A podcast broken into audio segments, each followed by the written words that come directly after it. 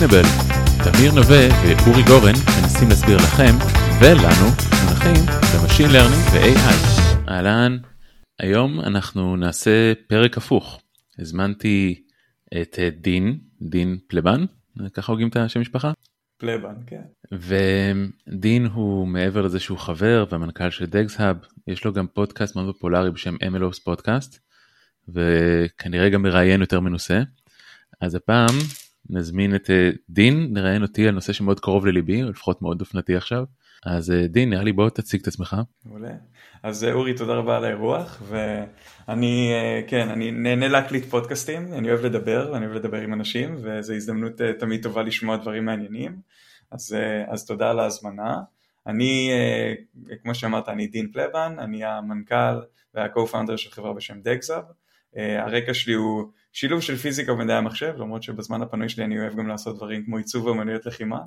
אמ, ומבחינת מה שאנחנו עושים ב DagsHub, אז אה, יש לנו אה, פלטפורמה שמאפשרת לצוותי ML לנהל את הפרויקטים שלהם, בדגש על ניהול של דאטה אה, ושל דאטה unstructured, כלומר תמונות, טקסט, אודיו, וידאו.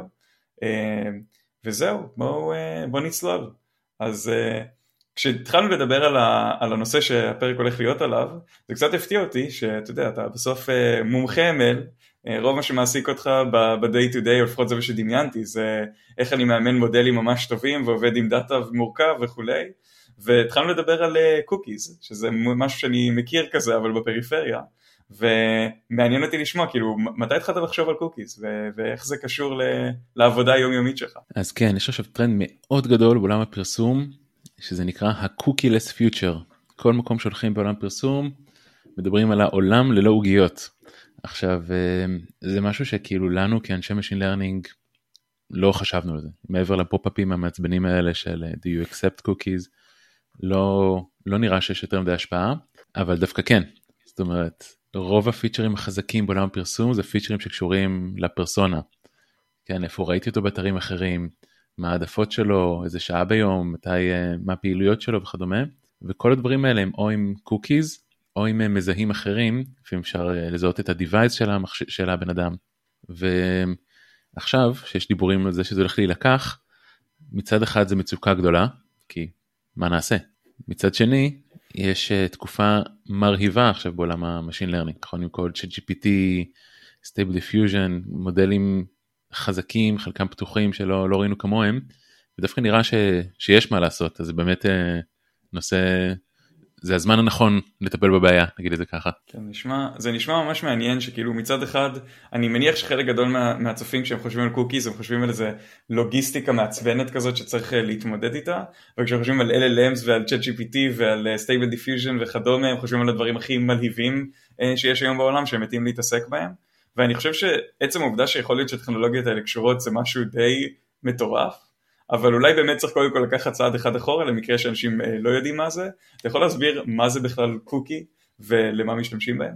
בוודאי, אז האמת, אפילו כשלמדתי את התואר השני לפני 12 שנים, היה איזה קורס על קוקיז ובעיות הפרטיות שלהם, זה קורס משותף של, אה, לא זוכר, זה היה משפטים ומדעי המחשב. זאת אומרת זה משהו שהוא נדון הרבה מאוד זמן. בשורה התחתונה קוקי זה פשוט מזהה בדרך כלל שהדפדפן שם אצל מבקר כדי שבביקור הבא באותו אתר נוכל לזהות שזה ביקור חוזר שזה אותו בן אדם. בעבר גם היה אפשר אה, עדיין אפשרי בצורה כזו או אחרת לראות אה, לזהות אותו משתמש בין אתרים שונים ובעצם לבנות אה, פרופיל העדפות. כן, זה, זה קוקיז במובן הכי פשוט. במובייל יש עוד כמה דברים נוספים בשביל לזהות בן אדם. הבנתי אותך, אבל בפועל, מה שנקרא, אה, מה שתיארת עכשיו יכול, יכולתי לפרש אותו גם כ, אוקיי זה רק כלי שמאפשר לי לדעת שאותו הבן אדם מגיע אליי לאתר, אבל כמובן שאני אה, חושב שרוב האנשים שמכירים cookies אה, ששמעו על זה, מכירים את זה בהקשר של פרסום. אז אתה יכול אולי לספר איך מפרסמים משתמשים בעוגיות? אז בעולם הפרסום יש כל מיני מודלים, וב... עולם הפרסום מתחלק לשניים, יש מה שנקרא brand awareness ו-performance advertising. brand awareness זה כמו billboards, זה לפרסם uh, על יד חדרי כושר או בשלטי חוצות על איילון, ואין ממש דרך למדוד את האפקטיביות. אתה יכול להגיד, היי הנה בושם, תדעו שהוא קיים, במבה יצאו בבמבה, אוסם יצאו בבמבה נוגת חדש, אבל אתה לא עושה את הרכישה של הבמבה אונליין, כן, אין דרך לקשר. עכשיו, ב-performance marketing זה שיטת שיווק שבה אפשר למדוד את ההצלחה. זאת אומרת אם מישהו עכשיו נגיד פרסמתי איזה אפליקציה והוא הגיע ל-App Store והתקין אותה אני יכול להגיד רגע זה בגללי זאת אומרת יש פה עניין של attribution. אז חייבים דרך לזהות משתמשים שזה הקוקיז ושימוש שני זה מה שנקרא retargeting גם תחת performance marketing. משתמשים שקונים במבה נוגת אולי קונים יחד עם זה קולה כי הם צמאים. אז אפשר אם זיהיתי ובניתי פרופיל של כל מי שביקר ורכש מוצר א' אולי נציע לו מוצר ב'. אז כל זה בעצם מחייב את היכולת זיהוי. מדהים אז uh, אני חושב שבאמת מנקודת המבט שלי תמיד זה היה משהו שהייתי מאוד מודע אליו מצד אחד אני חושב שכצרכן אנשים מאוד הרבה פעמים לפחות ישראלים אני חושב מאוד לא אוהבים שמפרסמים להם אה, ושזה בייחוד שזה מרגיש טרגטד וכזה חורג מה, מהפרטיות כאילו איך אתם יודעים עליי את כל הדברים? זו הייתה תקופה מאוד ארוכה שאנשים היו בשוק שהם מדברים על איזה משהו בסושיאל מדיה ופתאום מקבלים פרסומת לדבר הזה וכולי. אבל אני חושב שחשוב גם להגיד את הצד השני של בסוף אה, אה, מה שנקרא relevancy שזה גם מה שאנחנו מדברים עליו היום הרבה בקונטקסט של LLM outputs שכשאתה הולך ומסתכל באינטרנט אז כנראה שרובנו היינו מעדיפים פרסומות רלוונטיות לדברים שמעניינים אותנו מאשר לא. הבעיה היא באמת שאני חושב שבהרבה מאוד מובנים זה מרגיש כאילו אנחנו צריכים לוותר על הפרטיות שלנו בשביל אה, אה, לקבל את זה וזה כואב ל, להרבה מאוד אנשים. אז אני חושב שכאילו אפשר לטעון שהכוונה המקורית של, עוגיות הייתה אה, אולי כוונה טובה, שבאמת האינטרנט יהיה יותר פרסונליזד, אבל הרבה מאוד פעמים אנשים לקחו את זה מאוד אה, אה, לא טוב, את החדירה לפרטיות, ואני חושב שזה קצת מתחבר למה שקורה עכשיו, אז כאילו באמת יש הרבה מאוד מגמות שמעלימות אה, או, או הולכות לכיוון של לא יהיה יותר עוגיות, אבל אני אשמח אם אתה תוכל להסביר על זה עוד, כי נראה לי שאתה מבין בזה הרבה יותר ממנו. כן, אז האמת שבכל מה שקשור לקוקיז, אפשר לטעון שזה פוגע בפרייבסי, למשל יש תמיד את הדוגמאות, יש איזשהו חבר שהציע כבר לפני הרבה זמן, הציע לאשתו נישואין, ורואה שהוא חיפש טבעות אז פתאום קפץ וזה הסגיר אותו. כן, אז יש פה מין, ה... מין הפגיעה ב-privacy ואין ספק שזה אותה שמירה ואותו retargeting של מפרסמים יכול לעשות נזק. כן, זו טענה שאין כל כך אה, איך להתחמק ממנה, זה נכון, cookies פוגעים ב-privacy. אה, אני חושב שמה שהשתנה קצת זה שיש את הרגולציות הגדולות, כן, הרבה שומעים על GDPR באירופה, אבל יש גם כמה פחות ידועים אבל יותר uh, חזקים, יש את ה-CCPA בקליפורניה, קליפורניה משהו Privacy Act, יש גם בעוד כל מיני, נראה לי מונטנה, העולם הולך לכיוון ש... של לאסור או להגביל שימוש. אה, במזהים, וזה שם uh, הרבה מאוד uh, בעיות גם על המפרסמים וגם על כל, ה... כל השרשרת value שמגיעה אחרי, כן, יש חברות attribution כמו AppsFlyer ו-Just שכל תפקידם הוא להיות שופט מהצד, מי הציג מודעה, מי ראה, יש ממש שוק שלם שעכשיו נפגע מכל, ה... מכל היעדר יכולת האטריביושן הזו. לא ידעתי שיש אה, דברים דרך אגב מיוחדים במונטנה, אני גרתי במונטנה שנתיים אז זה מעניין, אני אבדוק את זה אחר כך. אמ, אבל בעצם הרגולציות האלה יצאו לפחות אה, באיזה כזה טיוטות ראשונות, כלומר העולם ידע שהן מגיעות כבר לפני אה, לא מעט זמן, ובעצם מה, מה קרה מה, מה קורה עכשיו שהוא משנה כבר את אופן העבודה שכבר אולי אי אפשר להסתמך על עוגיות כמו פעם? אז כנראה שהתכנון היה קצת קודם. זאת אומרת אם מסתכלים קצת על ההיסטוריה כנראה שב-2020 זה היה אמור להיות עידן הקוקילס אבל החבר'ה בארצות הברית הבינו שזה לא זמן טוב לנענע את הסירה אז דחו את, ההחלטה הזו בכמה שנים והשנה 2024 זה השנה שמדברים עליה בתור השנה של הקוקילס. אמ, אפל טיפה הקדימו אפל לדעתי כבר לפני שנה ב-iOS 14, 14 וחצי, כבר אז הם אה, אסרו על השימוש במזהה אה, IDFA שלהם אה, לאפליקציות, זאת אומרת כל מה שאפליקציה, מי שמשתמש באייפון בטח מכיר כזה את ה-pop-up המעצבן הזה של משהו בסגנון של This app wants to track you, do you approve, או משהו כזה מלחיץ, אז זה אפל, הקדימו פה תרופה למכה, זאת אומרת, יותר נכון הם עשו פה צעד שיווקי יפה. וממש לפני משהו כמו חודשיים, תחילת, טיפה יותר, בסוף אוקטובר, גם גוגל יצאו עם זה שהכרום החדש אה, יהיה בלי third party cookies. זאת אומרת זה משהו שהוא כבר ממש מתחיל להיכנס אה, לאט לאט לשלל מוצרים, טוענים שספארי הולך להיות בלי קוקיז בכלל. זאת אומרת יש איזושהי מגמה כזו של כל הוונדורים להקשות מאוד על מפרסמים. עכשיו כמו שאמרנו הבסיס זה הרגולציה והתזמון זה שעכשיו אה, הרגולציה מתחילה להיאכף. מעניין. אז עכשיו כאילו אוקיי נראה לי שמי שהאזין עד עכשיו מבין קצת יותר טוב איך אה, איך, אה, מה זה עוגיות, איך משתמשים בהם היום ומה האתגרים.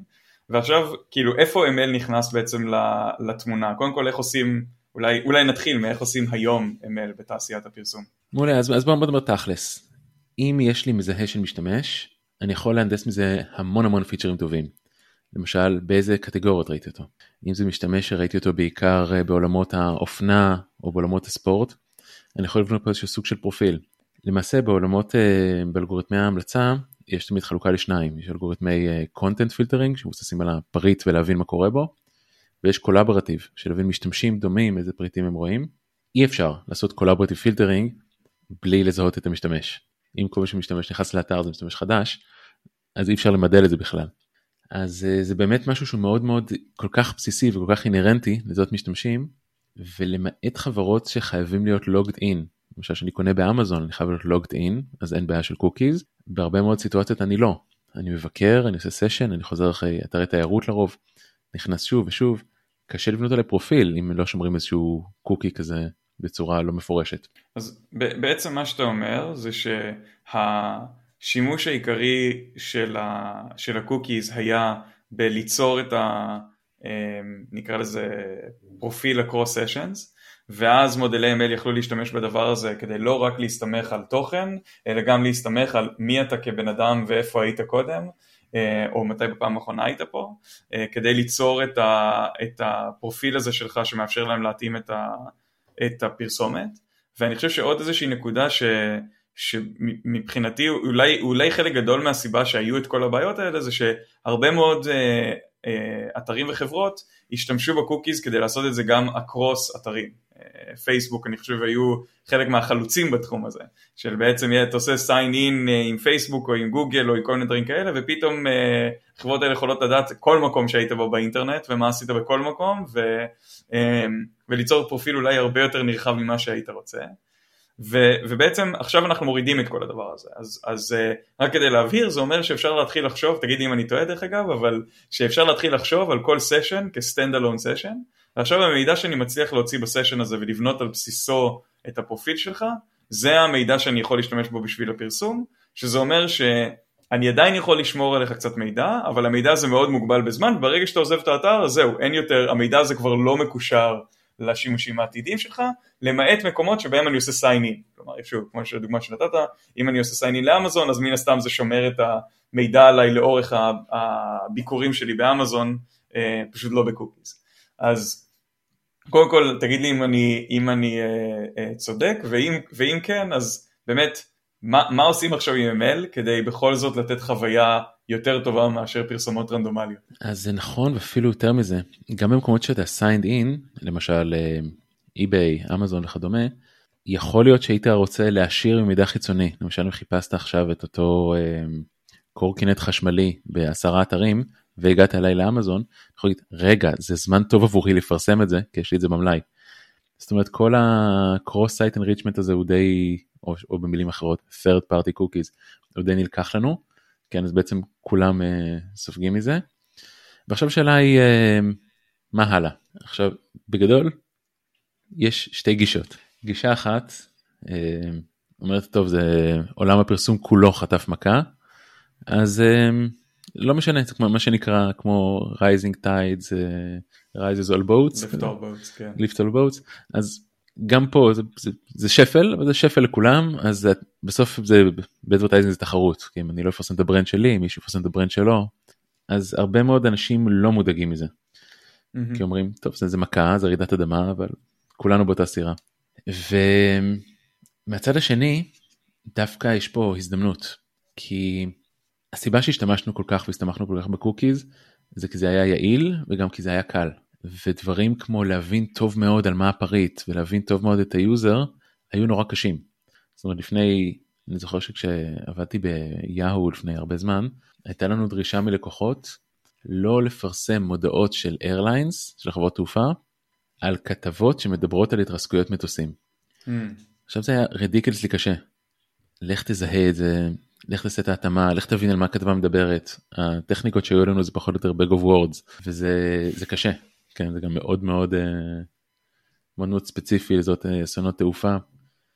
אה, ודווקא היום זה נשמע כזה די די טריוויאלי נכון שלח את זה צ'אט gpt מדבר על אסון תעופה כן לא good enough כנראה.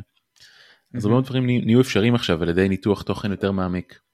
אז לדעתי מכאן ואילך אנחנו בעידן של ה-contextual features. זאת אומרת של הבנה מאוד מאוד טובה של מה יש בדף גם מבחינת תוכן טקסטואלי אה, וגם מבחינת תוכן ויזואלי זאת אומרת כלים כמו ChatGPT, LLMים ובכלל Deep Learning. הוא גם מעולה בלהבין מה, מה יש בתמונות. כן. אז בעצם איך שאתה, איך שאתה חושב על זה כרגע זה שאנחנו ניקח את המודלים המאוד מאוד חזקים שיועמדו לרשותנו ונשתמש בהם כדי לה, לא כדי להחליף כי זה בעצם פונקציה שונה אלא בשביל ליצור את הקונטקסט בזמן אמת על ידי זה שאנחנו יכולים לשאול שאלות יותר אנושיות. כלומר אם אני קצת אה, מקביל את זה לשיטה שאני אוהב לחשוב עכשיו על, על כל ה-LLMים זה בעצם אתה אומר יש לי בן אדם שהתפקיד שלו זה להסתכל על התוכן שעליו אני הולך לשים את הפרסומת ולהגיד האם הפרסומת רלוונטית למישהו שקורא את התוכן הזה או למישהו שזה מעניין אותו או למישהו שמסתכל על התמונה הזאת או על הסרט הזה או לא יודע. אז אמ, אני אוהב כזה להתייחס לזה כמשולש בעולם פרסום. אמ, יש שלוש משפחות של פיצ'רים שזה הקונטנט איפה אתה מפרסם כן, בכתבה באפליקציה וכדומה הקונטקסט מה היוזר עושה. כן, יכול להיות שנכנסתי לג'ימייל מ-300 כיוונים שונים. וה audience. זאת אומרת אם יש לנו את ה content, context ו audience, אז הצלע של ה audience, של מי הבן אדם, גיל, מין, אזור מגורים, אה, מצב משפחתי, זה נלקח לי, כבר אי אפשר לזהות. אז נשארנו עם ה content וה context. בגזרה של ה content זה באמת אה, כל הפיצ'רים של LLM ים וכדומה, זאת אומרת אפשר ממש להבין מה קורה. ו context זה גם משהו שמתאפשר לנו, context זה למשל פתחתי ג'ימייל, ויכול להיות שאתה ואני, שנינו משתמשים בג'ימייל, אבל בצורה שונה לחלוטין.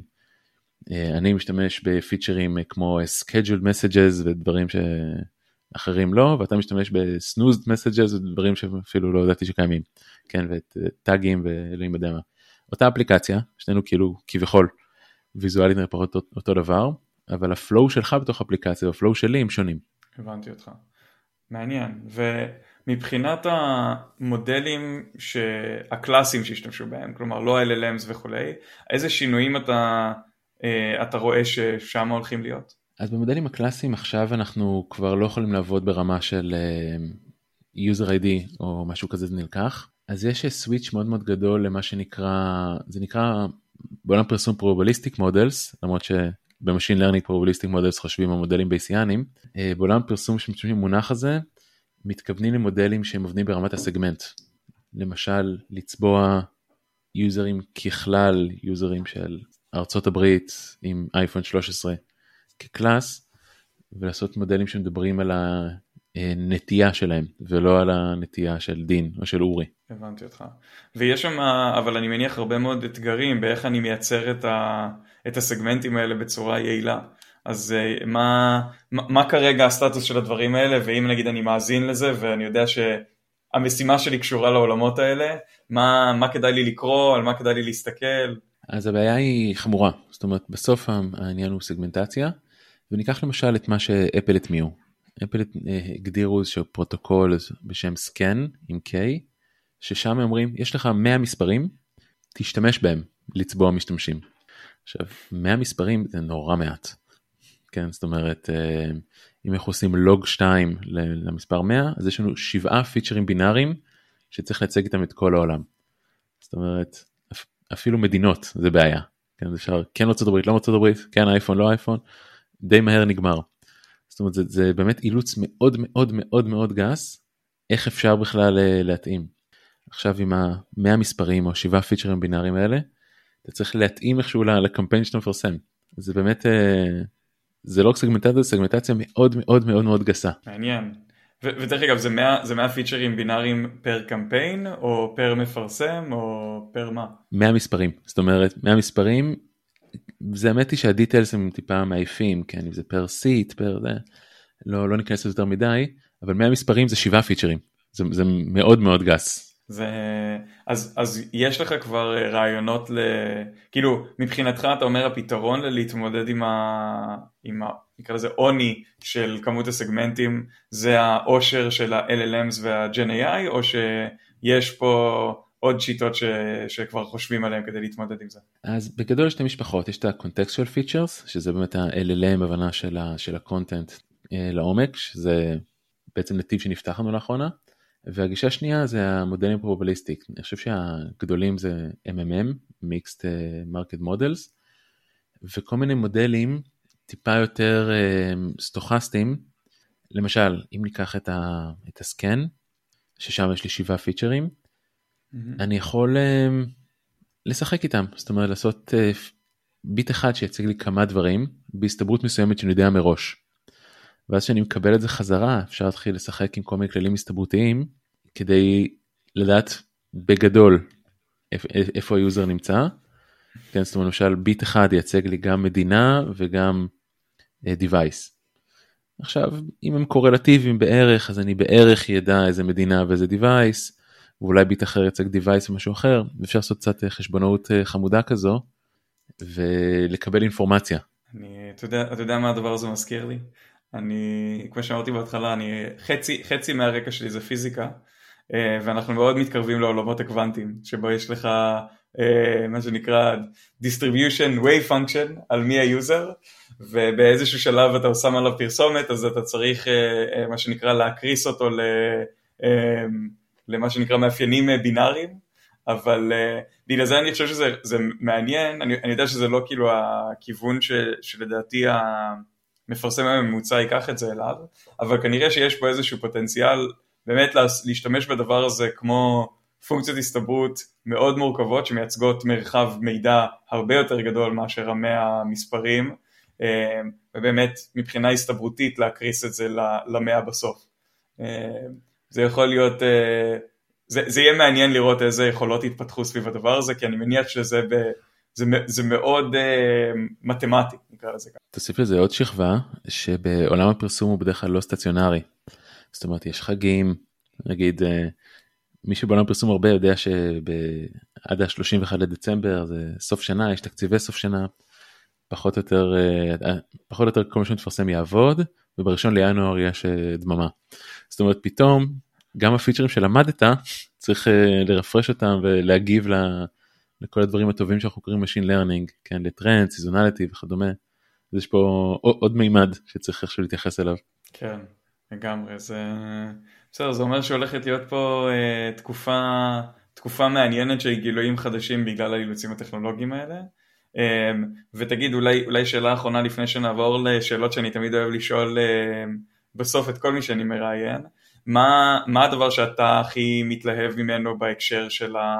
הכיוון הזה של אה, נקרא לזה ה-cookie-less feature. אז אני, אני באמת חושב שזה זה הזמן נגיד אחת הדוגמאות שאני תמיד נותן זה שברוב המקרים אנשים לא באמת צריכים את כל המידע לקבל החלטה אני חושב כאילו מסתכל דווקא על ילדים שאתה שם מולם טאבלט והם בוחרים איזה אפליקציה להתקין. הם לא קוראים את התיאור הם לא יודעים את השם של האפליקציה הם מסתכלים על התמונה ואם יש שם משהו מנצנץ או רובה או או לוח שחמט או, או, או מה שהם רוצים. אז אה, למה שאנחנו לא ננסה למדל את זה, את, ה, את, את היוזר האמיתי, כן, ועם, עם מה שהוא חוזה אל, אל מול עיניו. כן, אז אני חושב שזה באיזשהו מקום גם צעד נכון מבחינת הפרייבסי, וגם באמת הרבה מאוד מה, מההתקנות הם לא רציונליות כמו שאנחנו חושבים, זה משהו ויזואלי חזותי ש, שמשך את תשומת ליבנו. כן, אני אוהב את זה, אני חושב שזה בעצם אומר שבמובן מסוים הדבר הזה הולך לאלץ אותנו להבין את היוזרים שלנו יותר טוב. זה בדרך כלל אומר שיש קפיצת מדרגה באיכות של המוצרים שאנחנו מספקים להם, גם המוצרים האלה זה בעצם אה, פרסומת. אה, זה מעניין. אז עכשיו רגע אם אני עושה זום אאוט, בא לי לשאול אותך כמה שאלות כלליות על עולמות ה-ML. אה, נתחיל במה לדעתך הבעיה הכי קשה היום בעולם ה-ML או AI? אני חושב שזה לא סוד שכל המודלים המחוכמים, כן, העמוקים מאוד, הם באים עם אה, עלות מאוד מאוד גדולה של תשתית. כן, וזה כמה, לא, לא חברה אחת ולא שתיים של אורקסטרציה, כן, גם דגס האב גם בעולם הזה, זה, זה פשוט קשה. כן, ובאמת אה, זה משהו שמאוד מאוד קשה לנהל וכל אחד השיקולים שלו, לוק אין, לוק אאוט, ומה שמאוד אה, מעניין אותי שראיתי לאחרונה, זה שזה מתחיל להיות קצת, אה, אולי גם קצת בזכות OpenAI, אבל קצת יותר סטנדרטי. אז מתחילים לראות או ספריות כזה כמו לנגצ'יין וכדומה שנהיו כזה ה-go to או ארכיטקטורות כמו vector search שגם זה נהיה כזה הארכיטקטורה ל deep learning. פחות כן. אה, כל אחד ממציא לעצמו. והעולם קצת יותר אה, יותר מתבגר נהיה פחות אה, מערב פרוע אז אה, צעד נכון. זה, זה מעניין אני חושב שיש מתחילה סטנדרטיזציה אני עדיין מאוד מרגיש כאילו אנחנו אה, עמוק במערב הפרוע אמ, ואני חושב שבאמת אחד מהאתגרים זה שעוד לא התגבשנו עד הסוף על איזה, איך מפעילים את המערכות האלה ב production בקונטקסטים של אפליקציה שהן לא אפליקציות שכבר ראינו שעובדות, שזה אתה יודע, chat with something אמ, או ל generate תמונות אה, של אה, חתולים אה, ולא יודע מה, או במקרה שלנו בוסטון טרייר שהוא גם בת ים ו... וכל הדברים האלה, אני חושב ש... זו בעיה מאוד מאוד קשה שאני מאמין שהולכת להיפתר בזמן הקרוב. אולי זה מתחבר בעצם לשאלה הכללית השנייה שלי שזה מה, מה התחזיות שלך לשנה הקרובה בעולם ה-ML. לדעתי האישית אני חושב שצ'טבוטים ו-LLM תפסו קצת uh, פוקוס על use case שהוא פחות uh, שימושי זאת אומרת כמעט כל אחד uh, ואני יודע בתור מי שהטמיע כמה פרויקטים כאלה רוצה איזה צ'טבוט באתר וכמעט תמיד זה לא הדבר הנכון כי הוא יכול לפלוט משהו שהוא לא חוקי, לא נכון, יכול לשים את ה vendor באיזשהו סיכון. אבל איפה שאני כן רואה את, ה... את השימוש הכי הכי נפוץ זה דווקא ב-structured output. זאת אומרת, אתה משתמש ב-LLM כדי להוציא סנטימנט מתוך איזשהו complaint של user, או כדי לשאול האם התמונה הזו שאתה הולך לפרסם, האם היא של איירליין, uh, כן או לא, האם היא של אקדח, כן, האם זה אלכוהול ואתה הולך לפרסם לקטינים. וזה כבר משהו שהוא אפשר לעשות לו איזשהו מבנה, או ממש קלסיפיקציה, כן, לא, אקדח, רובה, כן. סמלים נאצים, כן או לא, לאחרונה אנחנו בעולמות ההסברה. אה, או ממש JSON שלם. כן, אז לדעתי זה, זה השימוש הכי הכי חזק שלדעתי נראה יותר ויותר ממנו. מדהים, אז אני באמת חושב שמי ש... זה, זה ממש מתחבר לפרק האחרון שהקלטנו בפודקאסט שלי. אה, נכון למתי שאנחנו מקליטים את זה, אני לא יודע מה יהיה כשזה יצא, אבל אה, בעצם אה, דיברתי עם מישהו שבנה אה, כלי open source שהוא לא באמת, הוא לא מגדיר אותו כ production ready, זה, זה כלי לימודי שמאפשר לך להוציא structured output מ-LLM output. אמ, ובעצם כל הפואנטה של הדבר הזה זה שאם אה, אני אנסח את זה בצורה ממוקדת זה ש-LLM זה כלי ממש ממש חזק וכרגע אנחנו משתמשים בו כ standalone tool ומה שיהפוך אותו לממש חזק זה שהוא יהיה integrated עם כל הדברים האחרים שאנחנו יודעים לעשות בעולם התוכנה.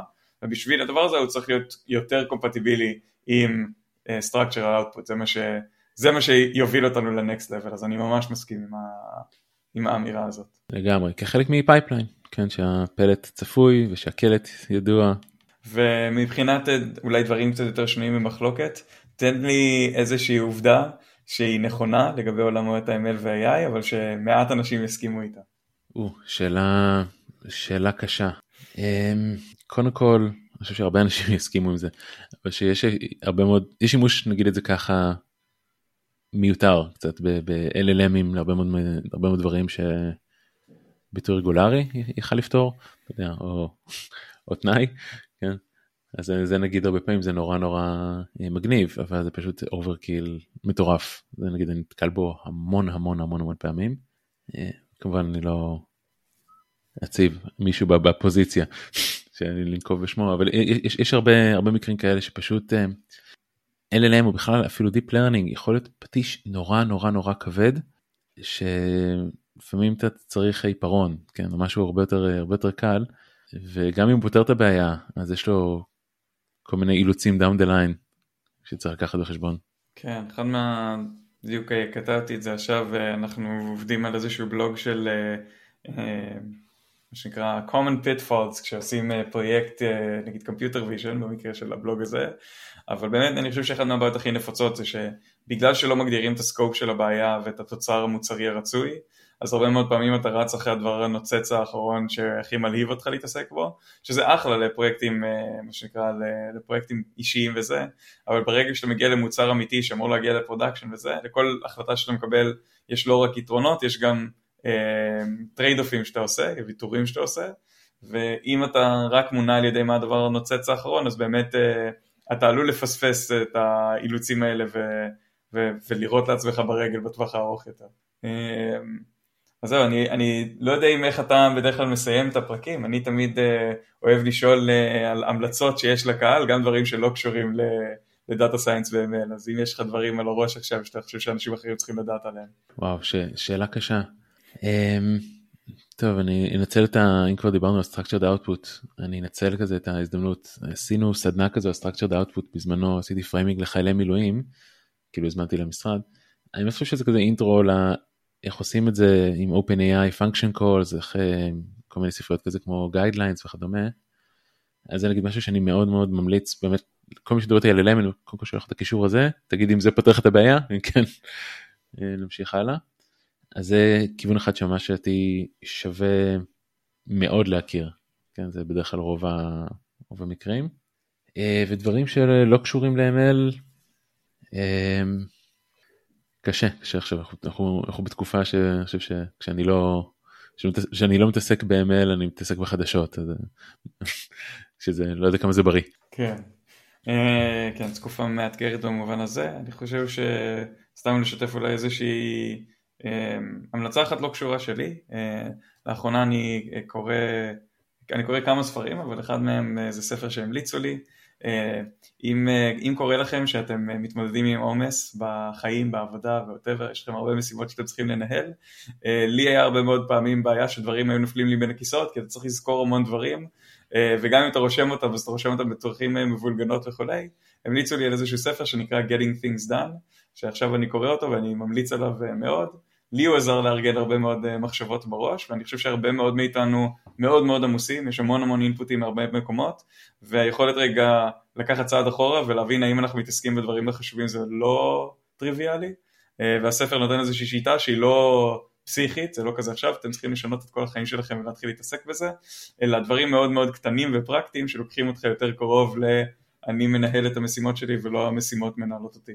אז זה איזושהי המלצה שיש לי, ומבחינת ML אז באמת אה, קודם כל אני ממליץ על הפודקאסט שלי, נקרא The MLOps Podcast, אה, אני מדבר שם עם אנשים שהם חבר'ה רציניים כמו אורי, שהם מביאים אה, מודלים ל production בכל מיני הקשרים, אה, לא רק בהקשר של AdTech ו cookies וכולי.